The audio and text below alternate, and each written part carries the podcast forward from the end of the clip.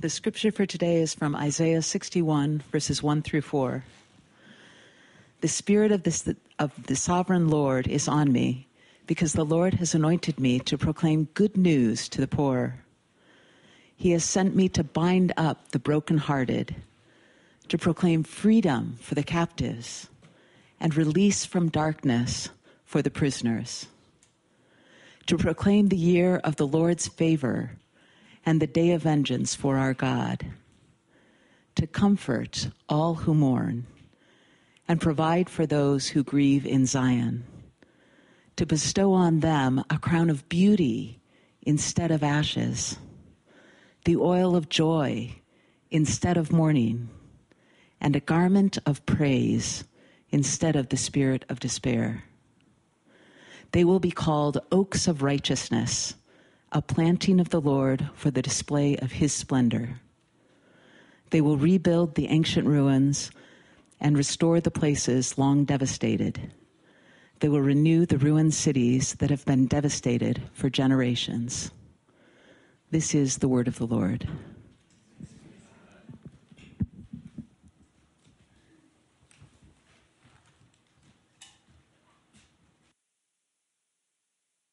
Good morning. My name, whoa, rock and roll. My name is Jeff, and Mark and Summer asked if I would preach this morning. And I said, yes. I am married to Mark's sister, so there might be a small amount of nepotism happening, but mostly I'm just excited to be here. For those of you that don't know me, I've been attending this church for about a year and a half. Uh, Laura actually sucked me in when Becky and I were church hopping a little bit, trying to figure out what our church was after we got married. And she got me involved with our community group. And uh, so that was great. Uh, I am about two thirds to three quarters of the way done with my Master's of Divinity in at uh, Fuller Seminary. So I'm kind of slowly plodding through there. I'm on the uh, 10 year plan or so. And just a random fact I think that Groundhog's Day might be the most profound movie ever made.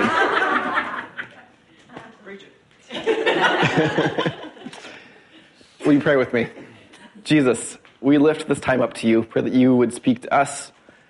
Uh, use these words and change our lives. Amen. When I was in high school, my sister, she's a couple years younger than I am, uh, she was working on a pretty big paper. And she asked if I would help with the bibliography. So I looked at it and I thought, yeah, this needs some, some work, some tweaking, and I think it'll just be easier to start over. So I selected it all, deleted it, and redid it. I, I got it to the correct MLA format for those of you that love the MLA. Uh, and it was looking pretty good, so I showed it to her. At which point she said, Where's the rest of my paper? And I had inadvertently deleted her entire paper by uh, selecting all and deleting. I didn't know that it was the entire paper that I was working on. So, for the next week, my parents and my sister and I worked to rebuild this paper. We had that recovery. This is this is uh, probably 1992, so we didn't have any of the things like uh, time machine and, and, that sort of thing. Uh, but my science, computer science teacher had some sort of recovery software that pulled some pieces of, of it back from the abyss, and uh, we had some really rough drafts and so she worked and had to rewrite some of it, and finally she got it turned in. Well, today, Isaiah 61, our passage, is a passage about rebuilding. We have entered the third wave of Isaiah. The first wave is it's talking about purifying Israel.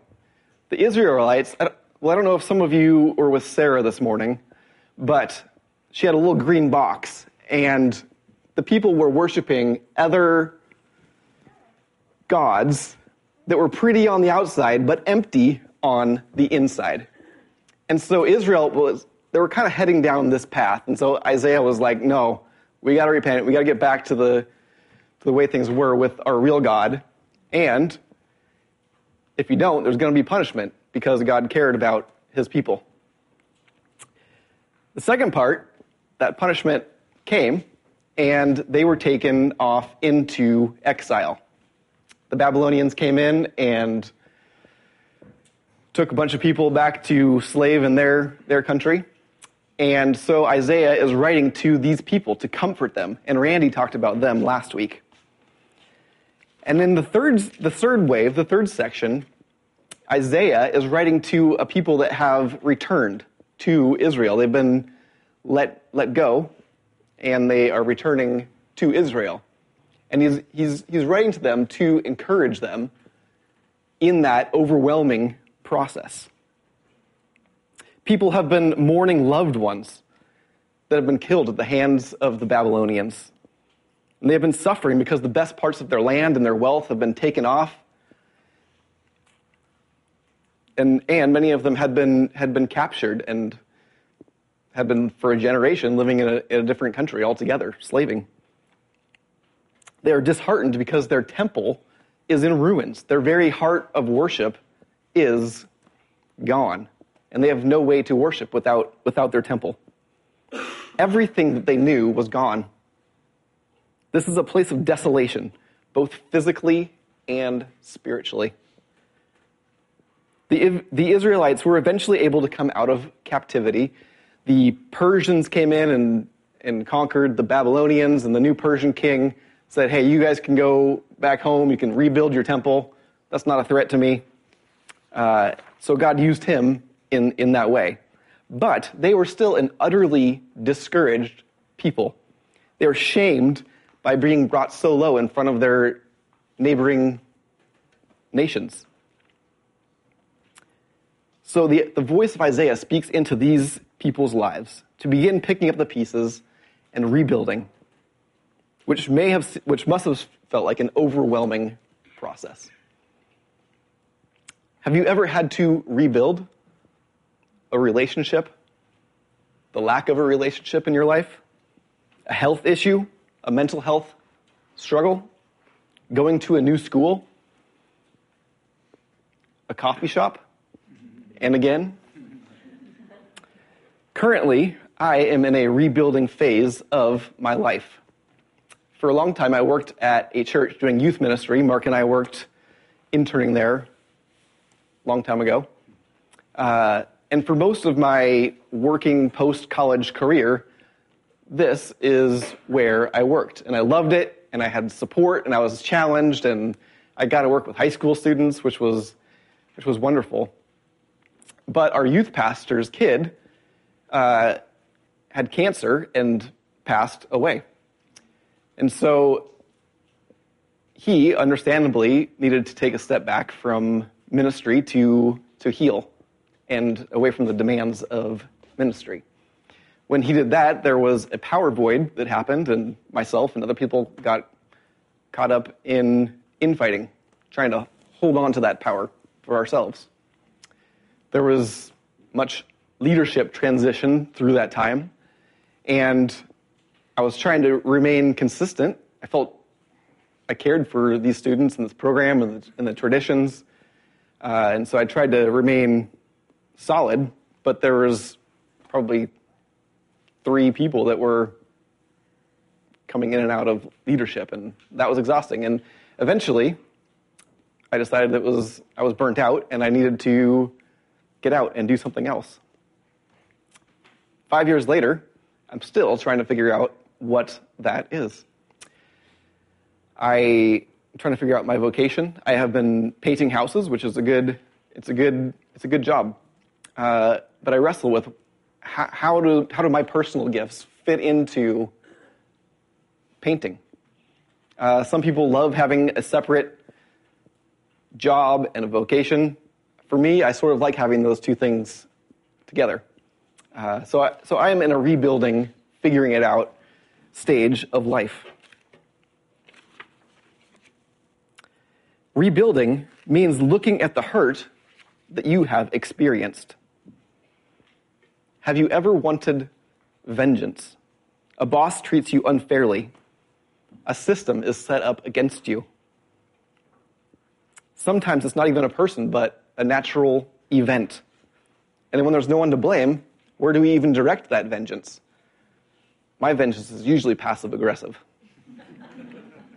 For the Israelites, they must have had a palpable desire for vengeance on the people that had done all of this to them. Interestingly, in Luke 4, Jesus starts his ministry with these very words from Isaiah. And this is what his ministry is going to be about.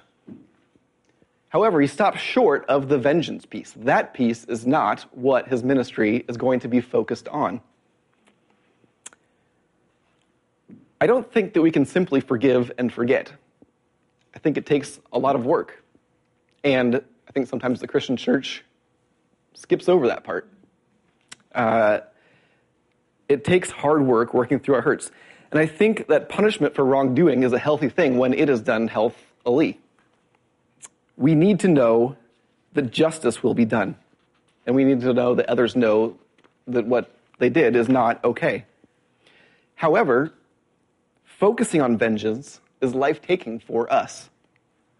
Movies like Kill Bill, I'm not recommending it, but uh, where the main character spends the span of two movies seeking out the people that destroyed her life may be entertaining, may be cathartic to a degree, but ultimately, that way of life is not life giving. And Jesus knew that. God wants a fuller life for us than a life focused on getting back at others what they have taken from us. Jesus' life makes this clear in the way that he gave to heal and encourage people, to teach of a way that is abundant life, and ultimately the way he laid down his life for us. Rebuilding is a hard process. Sometimes it feels like God is a helpless baby lying in a manger and we need to take control. It takes courage to look to see what God is doing when all we might see is desolation. It takes courage to let go of our desire for vengeance when we get hurt, when we get called names, when our friends leave us out, when we get looked over for a job promotion. And it's hard to want to rebuild when life takes from us what we value most. It can be hard to let God into that pain, to let Him stay in control. But God is with us. God is rebuilding. Often the work of rebuilding blends the processing of the spiritual aspects of our lives with the practical aspects of our lives. The Israelites had to do the work of putting their community back together the agriculture, the law enforcement, just the day to day details of what makes a country work. They also had to put back together their spiritual life. They had to put back together their temple physically. They had to retrain their priests who had been out of a job for a generation. And they had to figure out what the relationship to God even was at this point. What did that look like? What did it mean after all these things had, had happened? Today, in our lives, as for the Israelites, we have to work on both of these aspects God is involved in every aspect of our life. God has given us gifts to help us with our spiritual rebuilding. For example, the Psalms, it's an amazing book. It both teaches us how to be honest with our negative emotions to God, both, both towards other people and potentially towards God Himself. But they also challenge us to praise God even when we do not want to. And they give us that sometimes gentle, sometimes let's do this nudging. And it, it reminds us and helps us get out of some mental states that we need to. We also have the gift of community. We have friends in places like community groups, the gift of people that will listen to us and pray for us over the long haul. God has also given us gifts to rebuild the practical elements of our lives counselors, advocates, life coaches, accountants that help support us. God uses people in all professions to be a part of his holy work of restoration. These words of the prophet help to flip a horrible situ- situation onto its head. Another area where we see this is in the Beatitudes.